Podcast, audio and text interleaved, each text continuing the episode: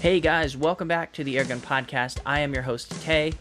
And if this is your first time tuning into the podcast, I just want to say thank you. I really appreciate you taking time out of your day to listen. I hope you find the information in this podcast valuable and entertaining at the very least. So, a quick little, um, what you call it, Easter egg. Um, if you listen through the entire episode, at the very end, there's going to be something in there that I think you guys will find very valuable. And I'll just leave it there. So let's jump into the podcast episode with Lauren Parsons, who is on Team Daystate and is part of the Air Guns of Arizona squad. She is our first ever female guest on the podcast and our first ever South African guest on the podcast. So uh, she's uh, batting a thousand right now, and I'm really excited for you guys to hear what she has to say, hear her story. It's super cool. She's a super nice lady, and um, guys, reach out to her on social media and say, What up? Heard your episode. You should kick my ass in a shooting competition. So, without further ado, here you go. Well, Lauren, welcome to the Airgun Podcast. How are things going for you? Hey, Tate. Uh, pretty good. Pretty hot here in Arizona right now, but it's all good. That's awesome. So, um, I guess let's just jump in right off the bat some people don't know that you are from South Africa. How did you get here in Arizona? In Arizona, wow, that's a it's kind of a long, crazy story, but um, but yeah, I grew up in South Africa, went to college or, or university in South Africa, and I have a BSc Agricultural Animal Sciences degree. Um, and then I kind of took the leap after college and got a job on a farm in Ohio um, just to do like temp temp work and that kind of stuff. And my visa was coming to an end because I just had a year, you know, seasonal work visa for a farm just to build experience and stuff like that. But I'd also brought my gun and everything to shoot here in the USA.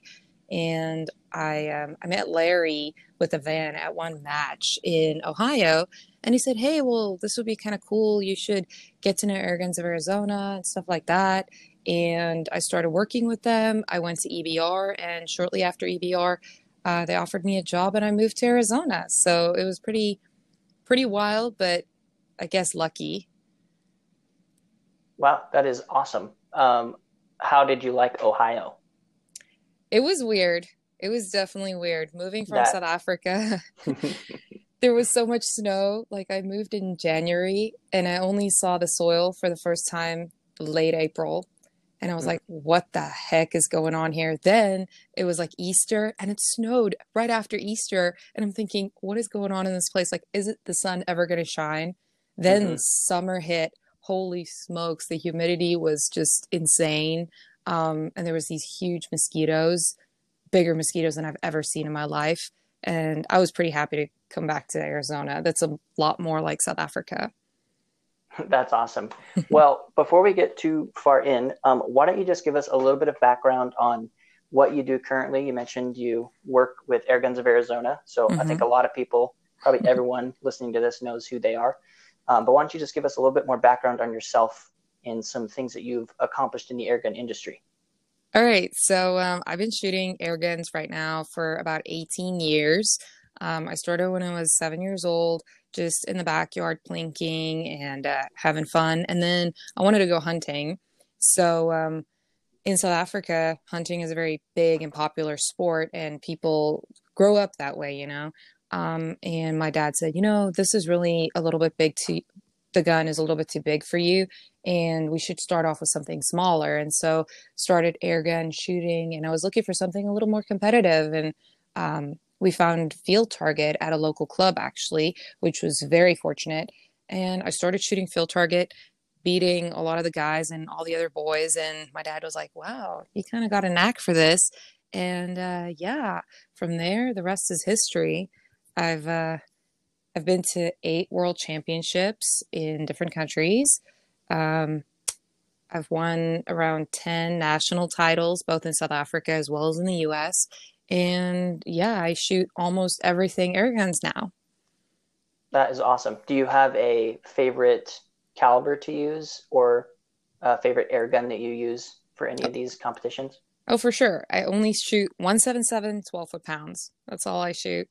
Um, it was it was really strange for me when I came to the US because, you know, I'd always heard of like a 22 caliber air gun and I went to my first Extreme Benchrest and they were like shooting 30 calibers and stuff and I'm like, "Oh my gosh, what the heck is this stuff?"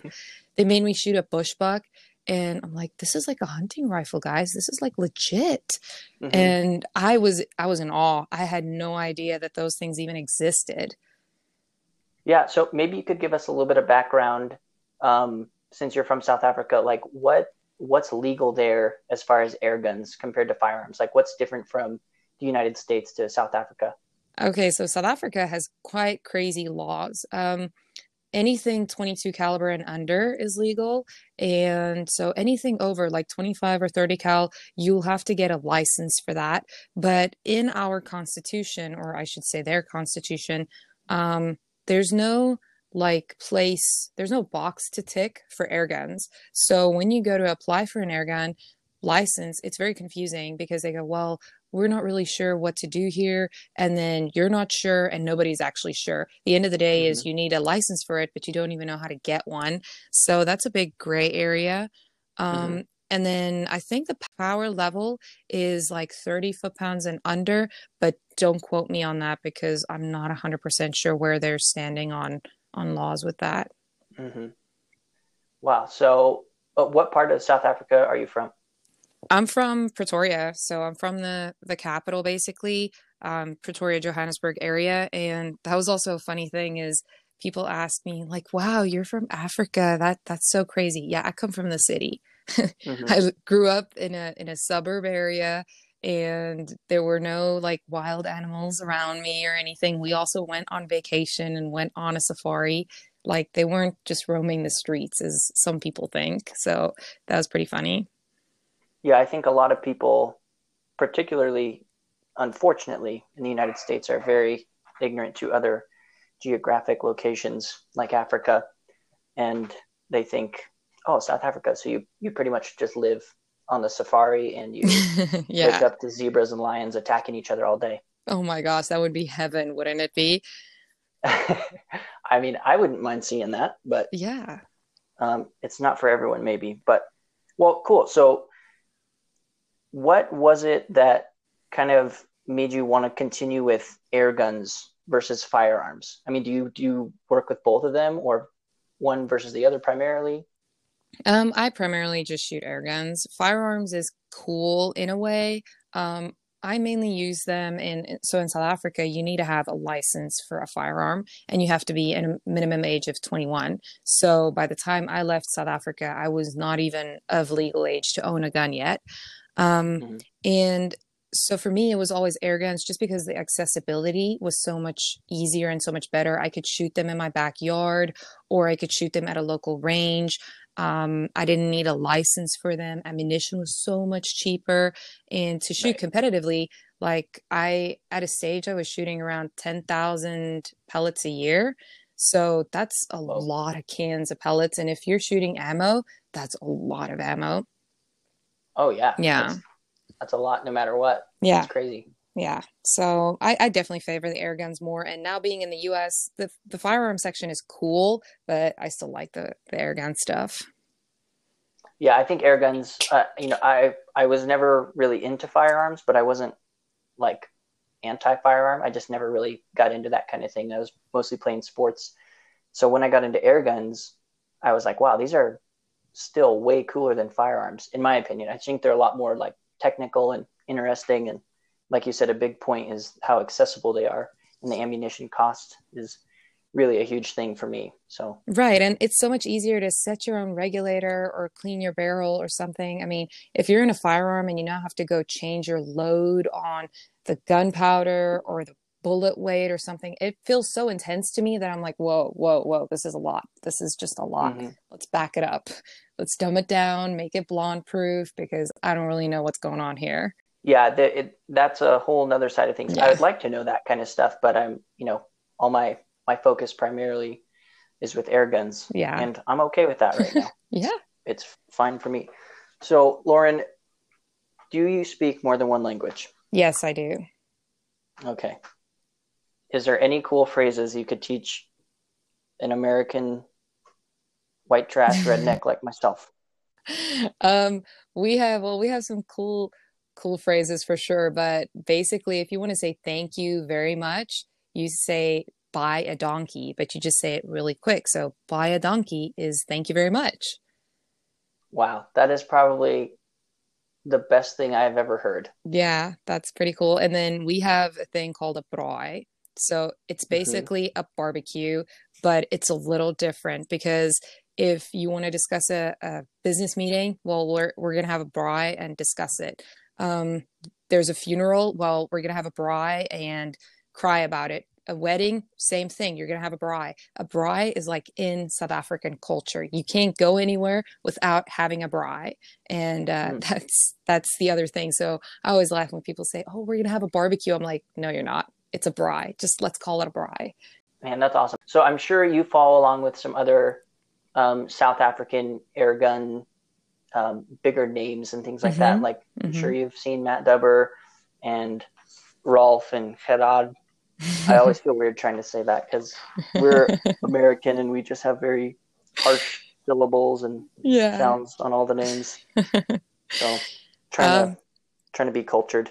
Yeah, um, Matt Dubber. I've met Matt a couple times before. Um, we kind of cross paths at airgun shows and stuff like that in South Africa. One being called Huntex, um, and then the Air Arms distributor was up in Johannesburg, so I knew him pretty well. And uh, of course, he knew Matt.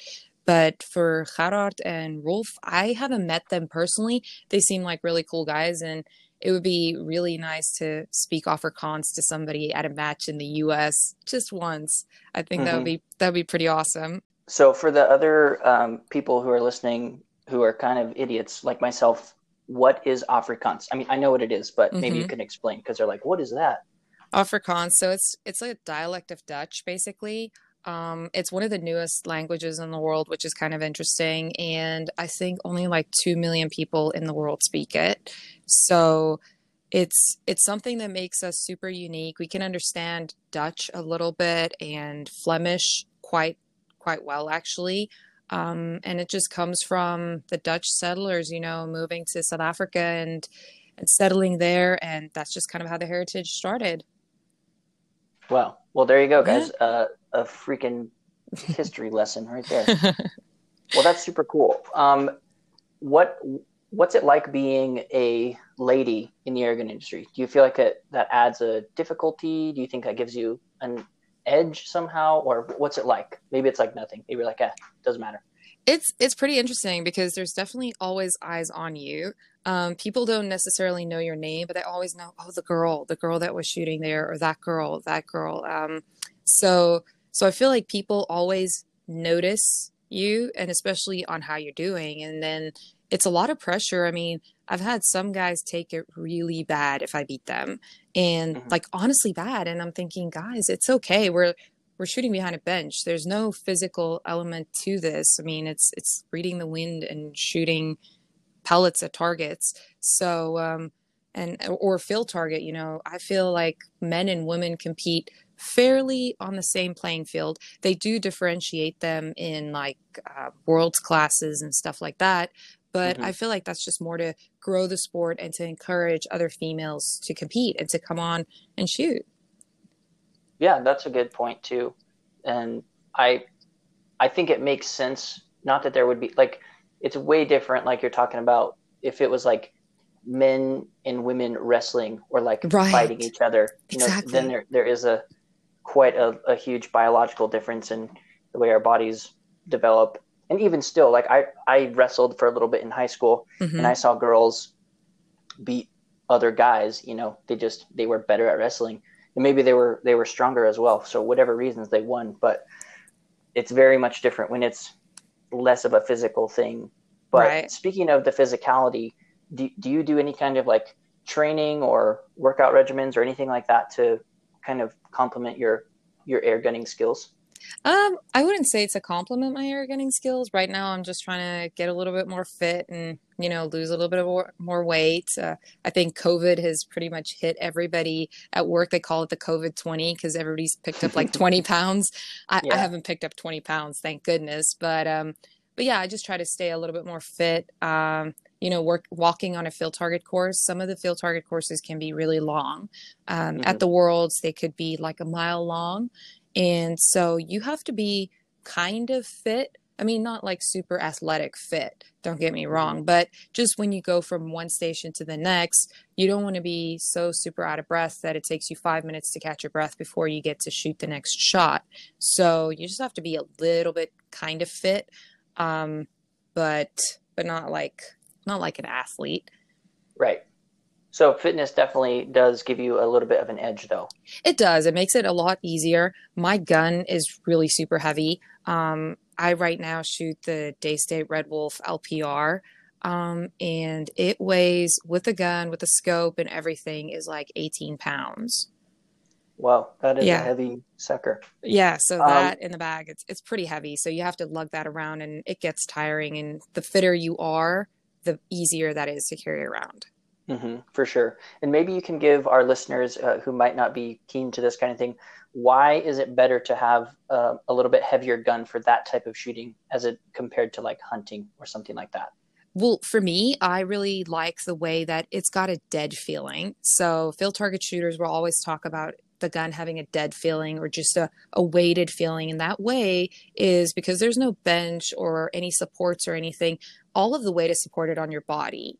And you should try and support it as naturally as possible. So when you're like in a field target position, like sitting down or kneeling or standing up, you're always trying to create triangles, which are supernatural in your body's posture, you know? So um, it, it's hard to because I don't have any way to show you. But if you sit down and you have kind of your butt on the floor with your legs pulled up, you have a bunch of triangles that you're forming, and that makes it very, very stable. So if you have a nice heavy gun sitting on top of that, it's very stable, and small little twitches with your body doesn't influence the gun much because it's so heavy.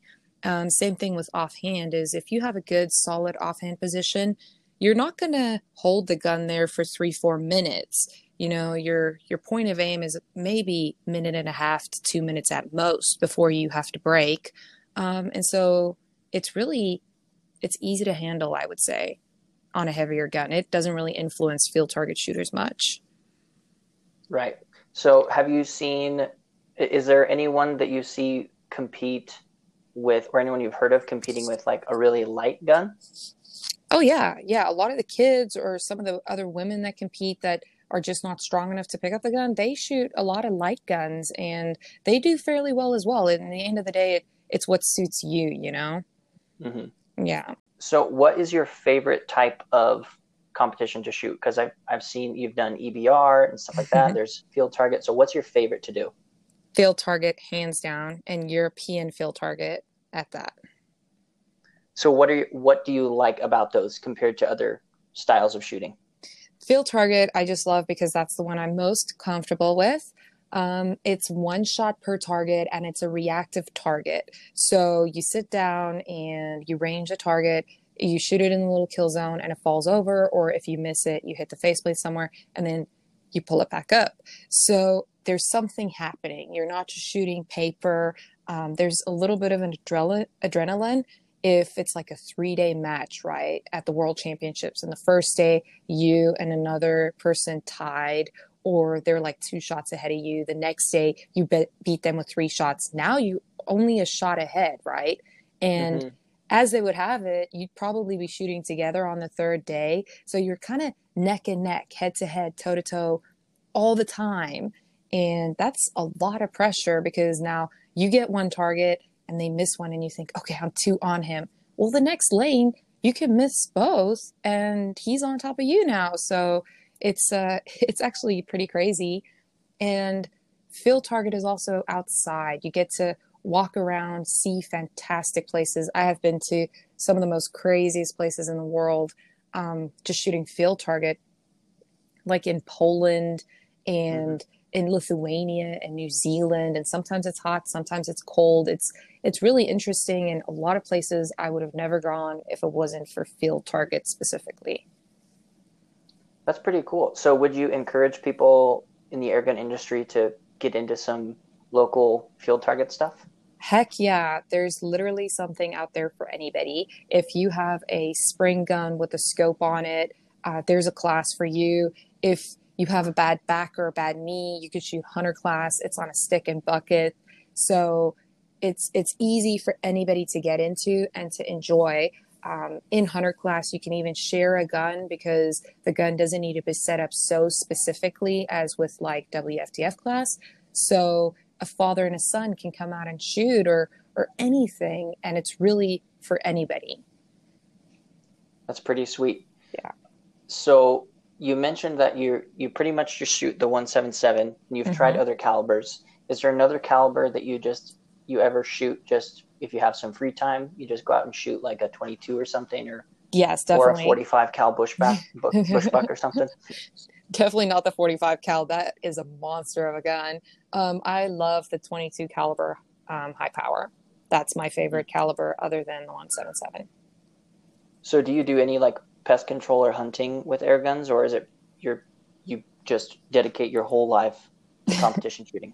Mainly competition. I've I've shot a bird in my backyard once with my new Daystate, and I was like, yes, I have blood on it now. Look, I got it. I got something. It's it's got a purpose now.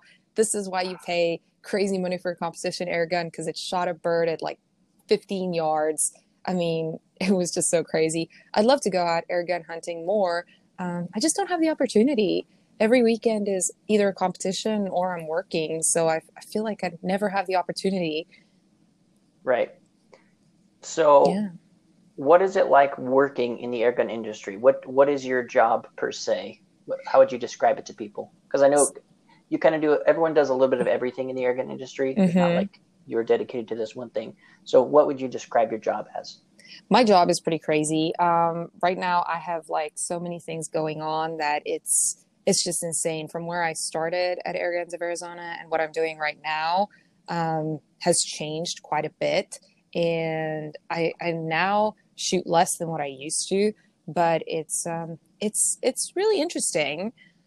At a stage, I was I was really concerned moving over because you know how they always say you got to be careful to make your passion your job or your hobby your job because mm-hmm. what are you going to do on the weekends and i fell into exactly that and i got really i don't know hesitant about it because now i'm thinking okay i i work you know 9 to 5 at airguns of arizona then i go to a match in the evenings and people ask you stuff because you work for them and they go oh do you guys have those pellets in stock and i'm like mm, yeah uh, I think so. I'm not sure. Wait, hold on. Mm-hmm. Let me think, you know, and immediately you're not relaxing, but you're still in that frame of mind.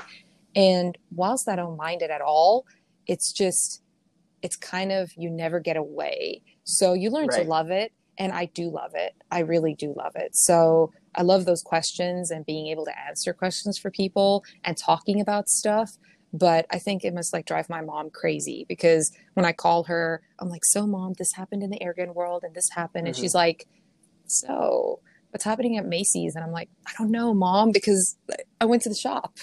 mm-hmm. Yeah, that's funny. So, do, do you have any siblings, or are you pretty close with your mom? Sounds like obviously if you're calling her. Yeah, I'm pretty close with my family. Um, I have a brother. He lives in Jordan um, in the Middle East, and I yeah, no, he moved back to South Africa, but he's looking at going back over there. Um, he's a scuba dive instructor, so that's pretty hectic. And then I live in the U.S. and my mom and dad is still in South Africa. Wow. So do you visit them often, or is it hard to to find time or afford yeah. yeah. hour plane flights? it really is a million hours. Like it feels like it. It's 25 hours just from Atlanta to Johannesburg. Or no, from from Phoenix to Atlanta to Johannesburg. It's like 25 hours. So um yeah, I try to go back once a year if I can. Um they came and visited me here in the States last year, like October, November-ish, and they mm-hmm. were here for Halloween. So South Africans don't have Halloween, you know. So they Oh. came over here and they were like, what the heck? People are dressed up like gremlins and running in the streets begging for candy. and what in the what is going on? So it was it was pretty cool. My brother dressed up and uh, went trick or treating and stuff like that. So that was fun. But um, but yeah, I was I was supposed to go back right now. Today would have been day one of the World Championships in 2020, and it got canceled. So Hmm. I was supposed to be in South Africa right now, actually. Dang, sad day. You know, but we gotta embrace it, and there's always next year. That's true. Yeah, Yeah. that's a good outlook. This will, this too shall pass. I'm sure. Yeah, it's just been crazy for everyone. So, what has it been like working with all this crazy COVID stuff? Has it has business like increased like crazy? Has it slowed down? What's it done for you guys? Yeah, it's been it's increased like crazy. Um, we're struggling to keep up for sure, working longer hours because it's just been more and just companies being out of stock on stuff and it's it's silly little things, you know. It would be like, okay, so for instance, a gun gets produced in the USA, right? But that one small little part comes from Italy. And so now all of a sudden you can't get it because Italy was shut down. Now you're shut down and now the gun can't be built. So even though the Hmm. gun isn't built like in China or in Italy or wherever, the parts are still sourced from somewhere. And that creates a really, really big problem. Um, tanks are mainly from from South Korea. So we had to find a way to get them out of South Korea or, you know, ship them from the US somewhere and source a different. That's why we got the Omega Patriot now because it's an American made tank. We had to source American made. And Mhm. I think it was a I think it was a humbling experience for everybody because we all had to kind of just slow down and look. You know, we were Right. forced to stop. And it's a very good thing in a way. I don't think it's good with what's happening to the economy or anything like that. I don't think that's good. But as as individuals, we were forced to just slow down a little bit and just take it in. Just whoa. And I think that's a good thing. Yeah, I agree with you. That's definitely been how it has been for me, um, and and a lot of people. I think probably most people, um, they've just been forced to kind of sit back and like take the. It's kind of like a a summer break, if you will, that Right. they've needed to take, but this has just been the forceful one that you didn't want to take right now. Right, and very stressful at the same time. But I think Mm. people are like spending more time with their kids and stuff like that. I do think it should end now because I, I don't know, parenting a kid during this, I can't even imagine that. Or being their teacher and their kid at the same time. Oh my gosh, mm. that must be so crazy. I, I really feel sorry for everybody out there with kids that's going through school right now and just getting them hooked up on the computer and everything. And it must be just a task and a half. Yeah, it's, I mean, m- my son is only 18 months old, so it's been really awesome for me to be able to stay home with him as much as I've been able to Okay, and that's just awesome. of be there through this phase. But for people, yeah, you know, parents who have kids in school, like they've got to go back to work and they can't go back to work if the schools aren't reopening. So it's, it's this huge problem because then you have the people who are like, well, we want to keep the kids safe. Right. but then it's like but the parents have to work so it's like you know what what can you do so what's the solution so yeah it's been crazy i feel for parents with kids in school as well Yeah, it's a wild wild ride It's a wild ride and I think uh kids they I saw a joke the other day on social media and said, "Well, if you ever think of kids 20 year from now, remember they were schooled by somebody that had like a drinking problem during the day because your mom was your teacher and she just had to get through things so you had to get through things. Um yeah it's something to keep in mind and it'll be interesting to see how it impacts the world in 20 years from now. I think we just don't know and that's why people are freaking out um, because of the unknown and you just don't know. Yeah it's it's hard to know how it's going to play out. I mean eventually everything works out but like you know like you're saying it, right. this could have some pretty major impacts on people. And it has to work out. No matter what Yeah. they say it has to work out. We have to Yeah. find find some happy medium to start traveling again to start commerce again to start everything again. Hmm Yeah, I just I think people get freaked out, like you're saying, and and then they they hear the the media is only covering the bad news and they never share the good stuff. right and, And- it Yeah, and it doesn't help to say like to get even political about it and say, well, if you're listening to CNN, they're saying this, and if you're listening to Fox, they're saying that. I mean, at the end of the day, I feel like everybody's lying. Yeah, it, there's there's a always a side to to something. Yeah, so, and that's that's a hard thing. As soon as you politicize it, it's like, okay, well now you're you're pitting people against each other, even though exactly, it's like you know, exactly. This, is a, this has just to do with people's health. Yes, it's affecting other areas, but it's it's a virus. So right, right. It's not a it's not a policy or a new president or something like that. no. But mm. yeah, people are crazy. But on another note, speaking mm-hmm. of South Africans not having Halloween, do you guys have any kind of like holidays that that we don't celebrate here um, in the um, US?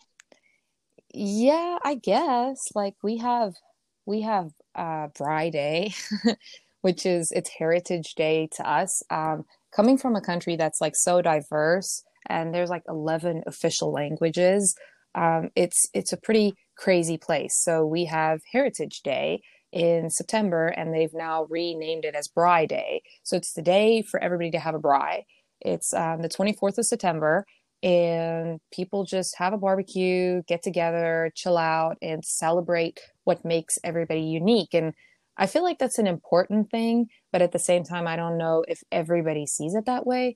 But it's just right. a celebration of us all being different. And mm-hmm. they've really embraced it in a lot of ways in South Africa. And I feel like that will be a good thing for the US as well, going through some trying times where people have to realize everybody's different, you know? Um, and just realizing coming from where I come from, everybody is different. Mm-hmm. Yeah. And with I think we should actually just have a Braai Day here, you know? Yeah, that'd be cool. And we could just get, start celebrating it. And you get the day. day off to drink beer, fish, hunt, do whatever you want to do, and have a barbecue. That's your day. It's kind of like the Fourth of July. It's it's what Perfect. it's used for. We could use two of those here in the states. I'm not. Oh opposed. heck yeah, heck yeah. so, Lauren, what is there a difference between any beers you like here and beers in like South Africa? I don't know if you're old enough to drink when you left, but yeah, I was. Um, there, the drinking age is like 18, and that's mm-hmm. only mm. a, a, guideline. Also, um, it's very common to see kids, not kids, but just you know, 17 year olds having a beer and stuff. That's not people don't really freak out about that, or not really where I come from. It's mm-hmm. pretty normal. Um, and yeah, the beer here I don't know. I like light beer, so I like the beer here. I like Bud Light Lime. so, and, what do they have over in South Africa?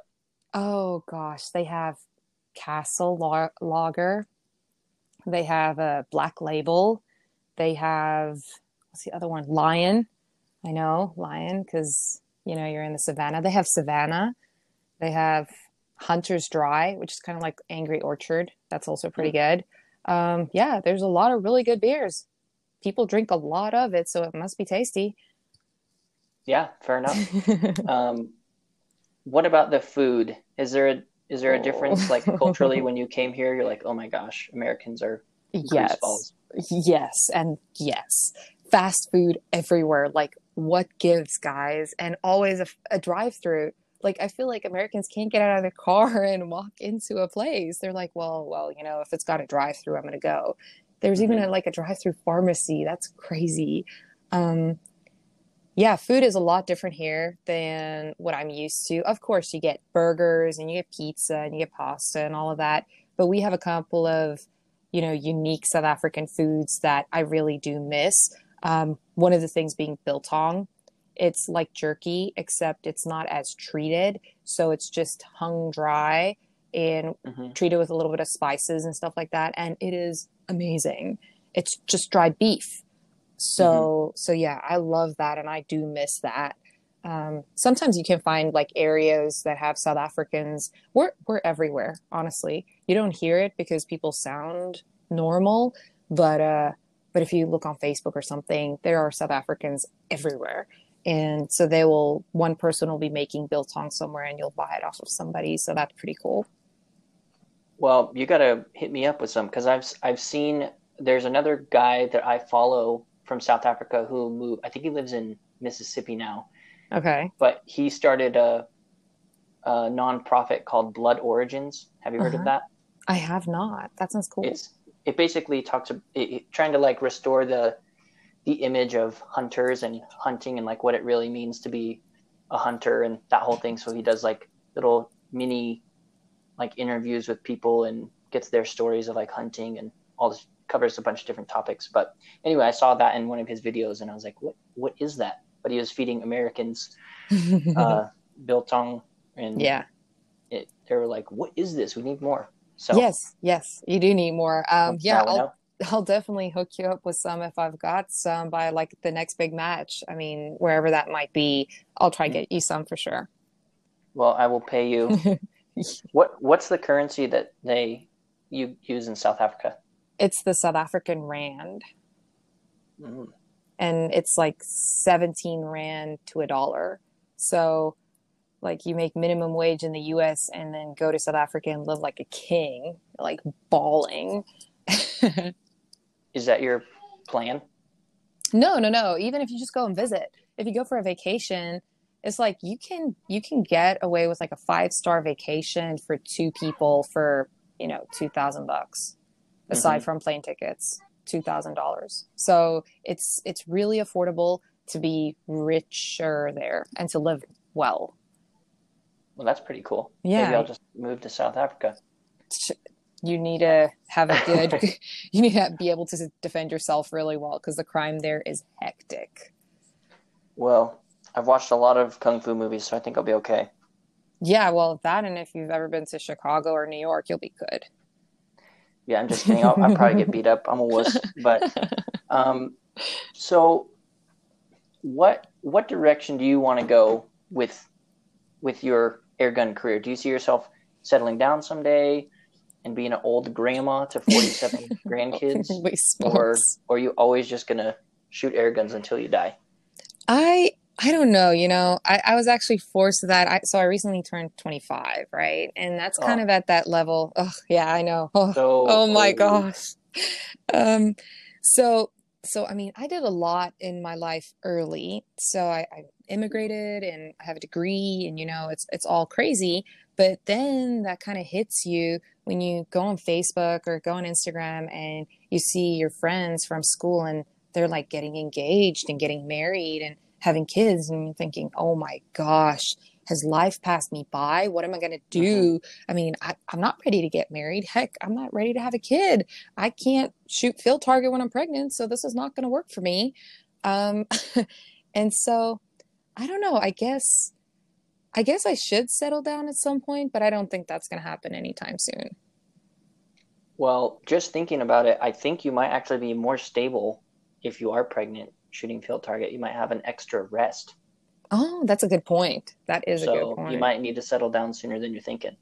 Right, but then I need to time it though, that I'm like heavily pregnant with worlds every year. So then, Right. you know, that you're right out there. Yeah. And you could play the sympathy card. People needs to carry your gun for you. Mm, that's Oh, really good. upgrades on flights. I'm really liking where this is going actually.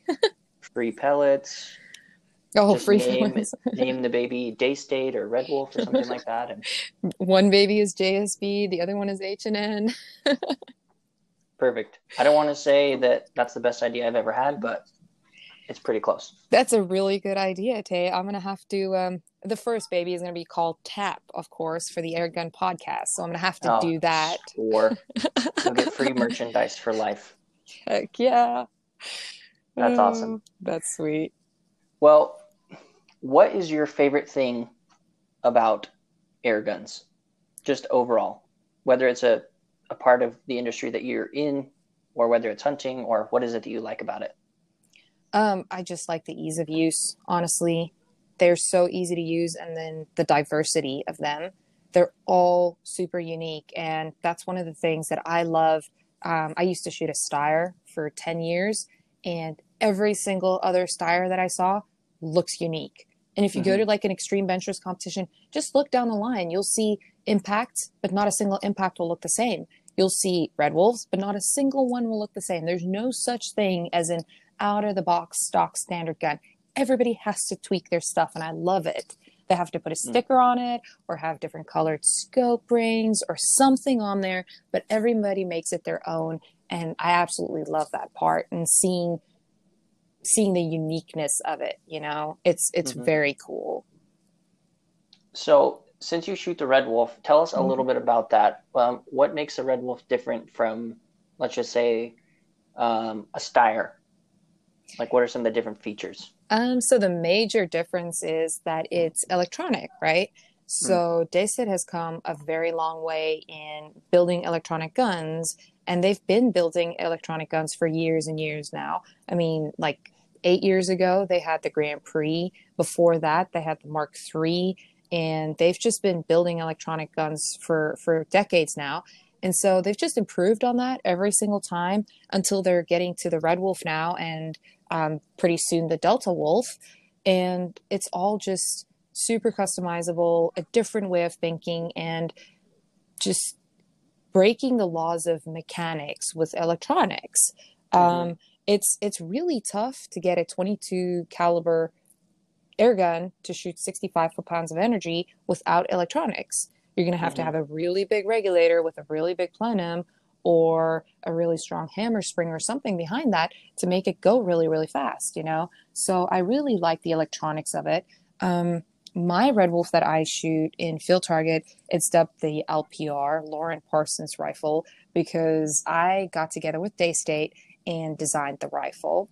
And they told me, you know, you should shoot a Daystate rifle. What do you want? And I said, well, you're not going to like what I want because what I want you don't currently make. And they said, mm-hmm. well, you know, we're listening. What, where, where are you going to be at? And so we kind of designed it and uh, just got together and, and I designed the stock with Warren Edwards and got a lot of those features in there that I really, really wanted. And in the end of the day, designed the ultimate gun for me in 177 12 foot pound. I get 350 shots per fill out Whoa. of a 300 cylinder CC, uh, 300 CC cylinder.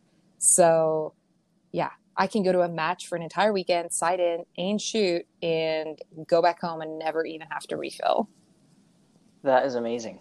Yeah, that's really cool. So it's super consistent. Um, I have it set up with three different power settings. And so my power settings are for when I travel, right? So I have it set up here in Phoenix for like 12.4 foot pounds, 11.8 and 11.4.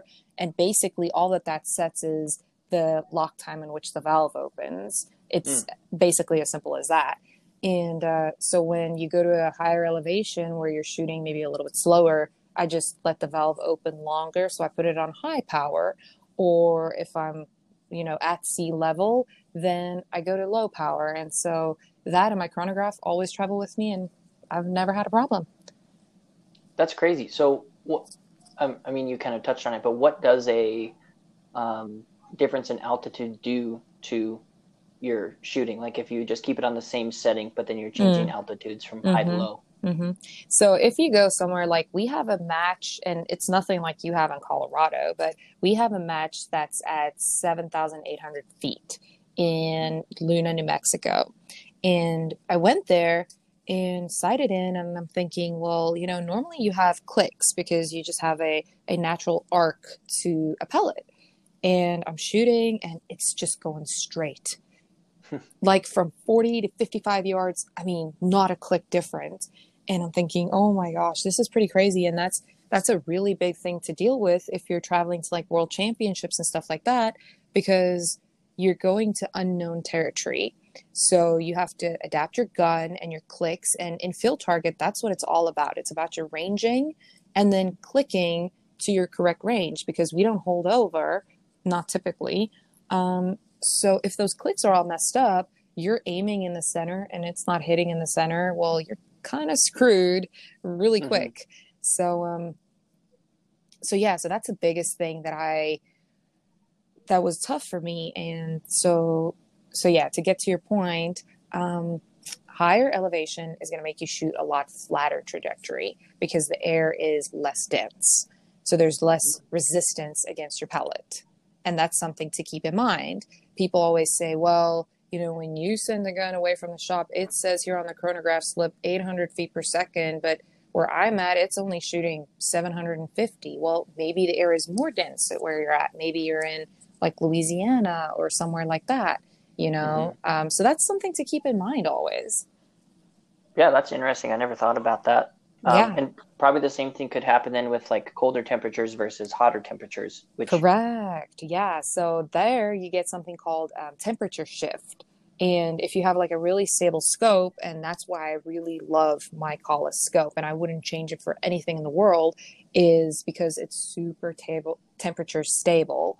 So mm. I can a lot of times on field target, you'll start the match at like 10 a.m. in the morning and finish at like 2 3 p.m. in the afternoon. So it was nice and cool when you sighted in, and it starts getting hotter during the day. So your scope starts expanding, and mm. it's all between I mean, it's not just your scope. So you could say, well, I have a super temperature stable scope.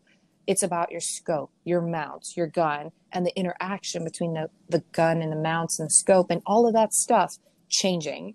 And you have to just manage your change and you're managing chaos through the entire match, hoping it all stays true.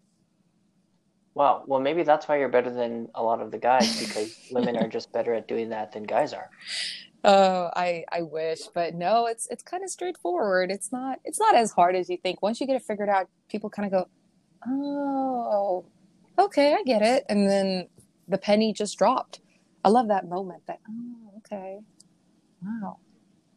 It yeah, it's it sounds really really fun, really interesting. Mm-hmm. Much different than than hunting and that For kind of sure. thing. For so sure. I I think I have to try. I just need to set aside the time and give it a whirl. Oh, definitely. And if you come down to an extreme bench rest, there's always field target out there. Um, in Colorado, I'm not too sure if there's clubs up there or not, but hey, I know a couple of guys from Colorado. Maybe you guys should start a club and just go out and shoot, you know?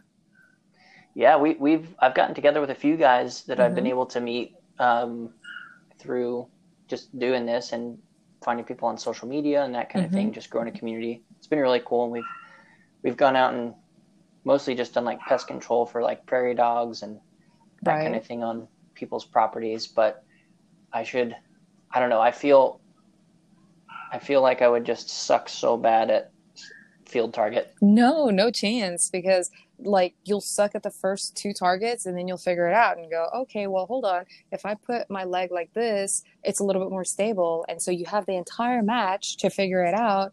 And then the next time you go hunting, you're like, oh, this is a piece of cake. Because I remember when I was doing field target, and remember, that's how field targets started. It started as a simulation to hunting. It's mm. just, um, I mean, they've they've taken it way further now. And now, if you look at like some of the UK HFT and stuff, that's still really drawing it back to to proper hunting i would i would think but um but that's how it all started is just a simulation of hunting that's why we shoot animal shaped targets and stuff that makes sense yeah so that, lauren what's it like oh go ahead that's also why it will never be an olympic sport because the olympics really don't like people shooting at animals yeah it seems there's a a disdain for that kind of thing, even yeah. though most of them probably eat meat. Right. But, it's like, hmm, where do you think this came from? Yeah. I don't know. It's a weird thing, a, yeah. a very sensitive subject that I would love to dive into, but only when um, I'm really old and, and nothing matters anymore. Well, maybe around a braai. Yeah, heck yeah. Let's do that. yes. What, what's it like competing on like a world championship level compared to like just a local, you know, field target event? Oh, it's a lot different. Um, there's definitely that BMT, that big match mentality that you kind of get into, and you kind of you kind of psych yourself up. You know, when you're going to the world championships, you're getting on the plane, you're packing, you're you're unpacking there, you're excited, you're seeing your friends from all over the world, and it's it's excitement and that gets kind of your adrenaline going and your your responses and your you kind of see the wind and you're just so much more nervous and i feel like that helps you a lot. Well it helps me a lot. Whereas if i just go to a local match i take it so chilled. I'm like yeah whatever. I mm-hmm. i don't even know if i have my bum bag or i don't even know if i have my my glove with me I've forgotten pellets like three times. mm-hmm. And I would never forget that at the Worlds. So there's definitely a difference. But the more times you practice at home and at your local range, the easier the World Championships will be because you've done this so many times, you know, so you're not nervous in the sense that you're for the unknown. You just, you know what you're doing and you know what to do, where to grab your pellets, where to set your stock at, where to fill your gun to. And there's, there's kind of that comfort zone in the known. Mm-hmm. And, uh, yeah, that's just, uh, I don't know. It's, it's definitely a lot different. Do you have any rituals? Like you wake up and you, you snort coffee grounds in uh, your hotel room or something, and then do five push-ups. Have a good breakfast. Definitely have a good breakfast, and okay. most of the time there's no bathroom on the course, so I can't drink coffee in the morning. Hmm. Yeah, I've. That sounds I, terrible. Yeah, that is awful. For men, it's a little bit better and easier, but that's definitely a difference for women because now I'm like, oh, where am I going to go? I'm going to ask them to lo- to close the course so I can go downrange to a little tree or something heck no heck no i'm not going to do that so um so yeah that's that's basically my only ritual and remember everything what what's what's a good breakfast is it a south african style well you just yeah, grill sausage pro- over a fire yeah probably that that actually does sound really good but yeah bacon eggs toast some tomatoes some avocado a lot of food actually just a good breakfast we our bacon is like ham though. It's like mm. British bacon. So I can't get American bacon to be soft. No matter what I do, it turns out crispy. So I've just resorted to Canadian bacon. I've had oh. to. well, maybe we can hook you up sometime, get you some soft bacon. Don't worry, it's thick, ch- thick cut. it's changing over time. I'm becoming more and more American. I'm understanding why nacho cheese tastes really weird and really fake because it's not really cheese apparently and oh, um, oh yeah I'm, definitely not and apparently velveeta is also not cheese even though it says cheese in the name mm-hmm. um, yeah so I'm, I'm becoming more and more american every day yeah there's a lot of weird things here like that are like not even legal in other countries to oh, like put yeah. in food and they're like oh yeah we serve 50 million americans this breakfast every morning with cyanide and all these things that will kill you. Oh, I feel like half of that yeah. is in the cereal aisle, comprised of yeah. Pop Tarts and cereal. Seriously, if just whatever you do, be, become American in all the ways except for the eating habits. Yeah. Because it's yeah. just insane. It is. I feel like the food here is just so much fattier and so much worse for you. It, it feels like that anyway. People are like, oh, well, how do you cook this meal? Well, with the stick of butter, of course. Like, mm-hmm. does it really need the whole stick of butter? Holy smokes, guys! It's, yeah, uh, and it, it, depends on where you go too. I mean, uh, have you tried like?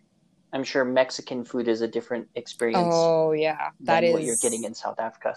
That is weird. I can't do. I know it's very strange that I live in Arizona and don't like Mexican food, but even the guys at the shop, I mean, they have Mexican food six out of five days out of the week, you know? I mean, it's like you walk in and if you've got a breakfast burrito in your hand, you're like the king for that day. And I can't take it. I don't get the the wow factor, you know, beans. I don't eat beans at all, right? So I'm thinking, what is up with these little black morsels in my food? Why? I, I just don't get it. And then they have like a tortilla, right? They have the carb for the tortilla, then there's rice in there, then there's beans inside of that. And I'm thinking it's carbs on carbs on carbs. Like, what the heck? Hey, that's that's what it takes to survive in the the Arizona heat. Apparently, but yeah, I don't uh, I don't do Mexican and I don't do spice. So for me it's it's really weird and, and tough living here. Yeah, is is spice something like that's common in South Africa or is that that's just totally new? Um, no, spice is kind of common. It's just that I never grew up a lot with it or with chilies or anything like that. So mm. I just don't like it. But spice is, we have weird spices. Um, I always just get told, wow, that smells so interesting. What is that? And you use like, like paprika and cumin and just weirder spices that people wouldn't mm-hmm. normally use here. Um, so, so yeah.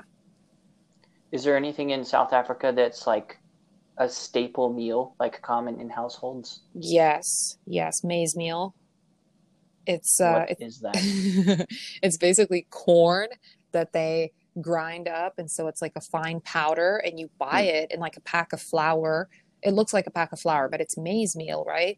And so you cook it in water, and there's a bunch of different ways to cook it, either in water or in milk. You can make it like really like watery, and then that's for a breakfast, you know, with some sugar over it and milk. Or you can make it like really stiff, so it's like kind of like mashed potatoes, you know. Mm, Or it can be very crumbly, and so there's a million different ways of serving that.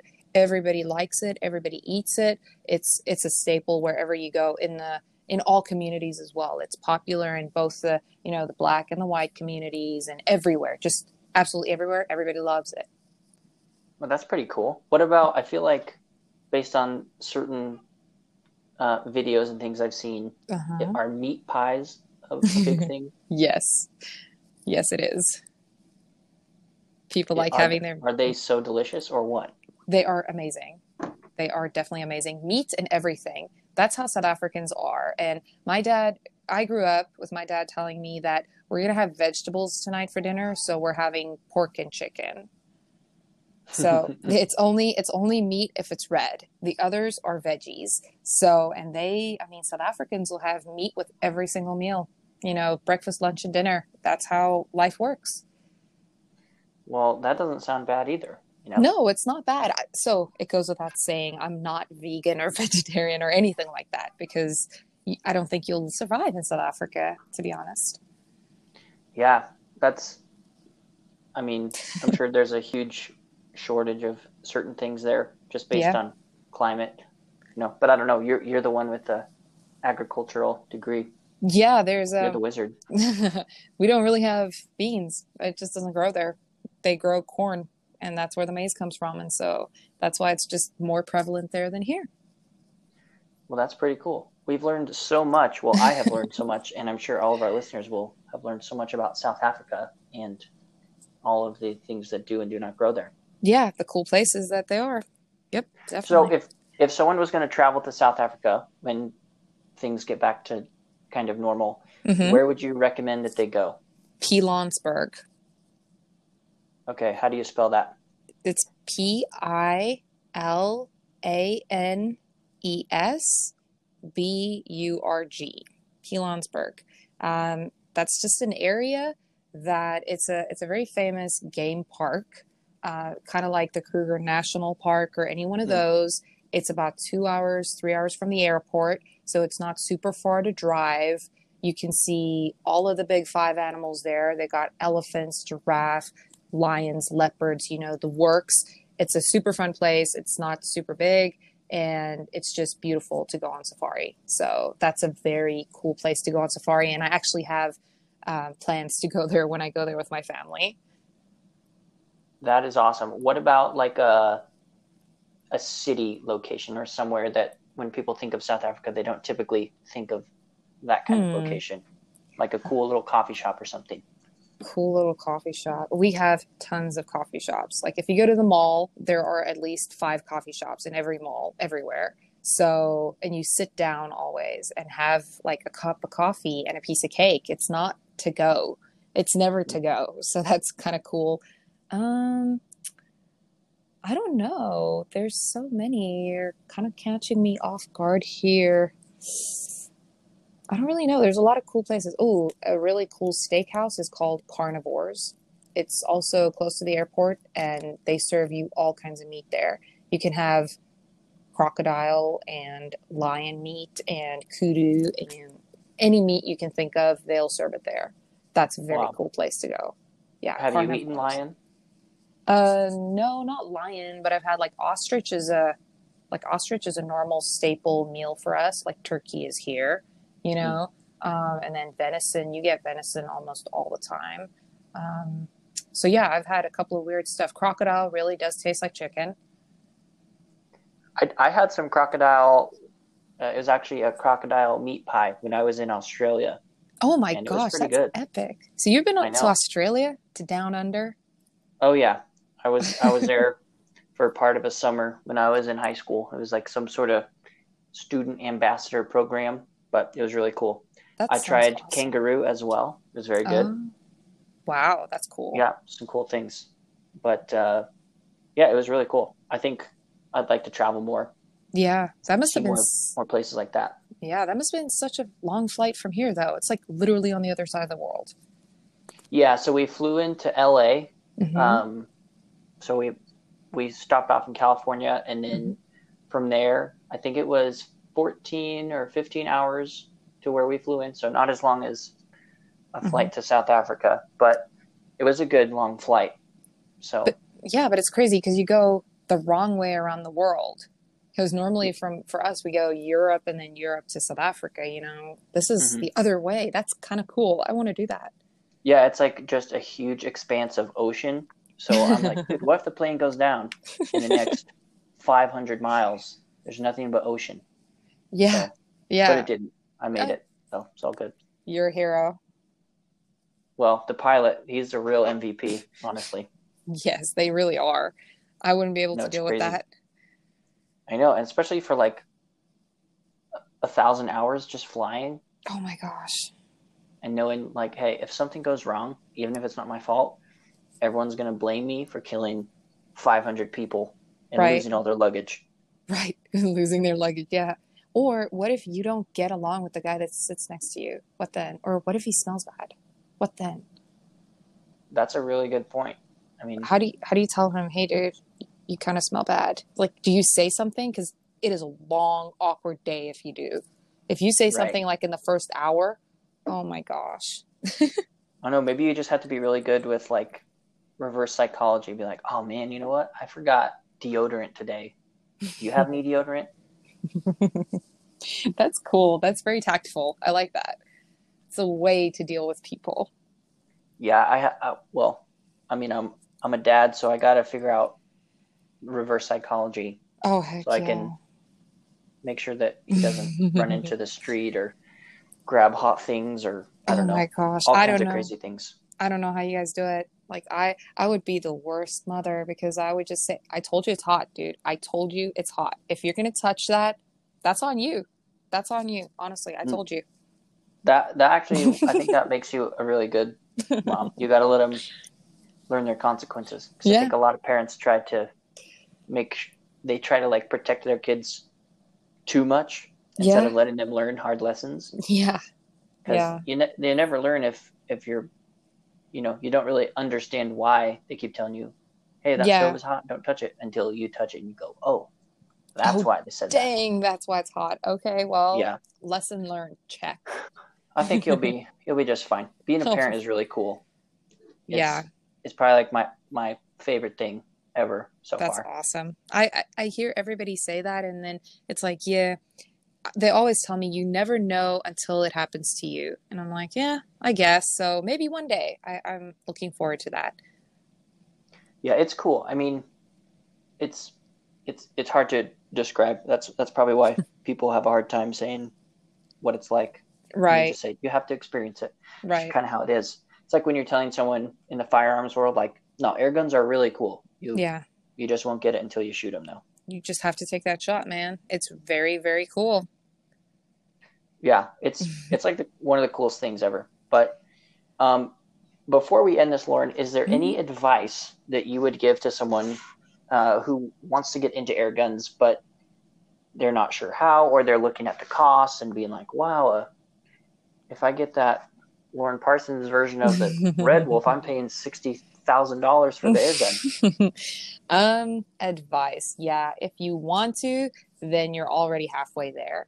So go out to a match. Try to find groups on Facebook. As you said, Tay, um, it's really easy to find groups and stuff that are just shooting air guns. Hit them up. Ask them, hey guys, I am interested in this, but I don't really know and I'm not really sure. Can I come out and shoot one and just see if I like it? I promise you, you're probably gonna like it, and then just go from there. Don't be don't be shy about buying used because a lot of people buy used guns and get really awesome deals. And remember, it's that gun is not for forever. It's like a car. You're gonna buy and sell and buy and sell until you get the perfect gun you want. So be willing to buy and be willing to sell and just go from there. That is very good advice. Yeah. Very, very practical. be careful. Yeah. Be careful not to get into too much because I know a couple of people um, have like their set, let's call it X amount of money, right? So mm-hmm. when they sell off something, then they put back into their X fund. And then when they buy something, they buy it out of that fund. So you always, that's one really good way of controlling, you know, that you don't buy too much or mm. that you actually allow yourself to buy that one gun that you want. And I, guess it's super ironic because I've only ever owned four guns in my life and I currently only own three and I don't want anymore and I'm not interested in anymore. I just I like my three and they're my three favorite guns. But yeah, if you if you'd like having a lot of guns, which a lot of people do, just try to keep it try to keep it all together.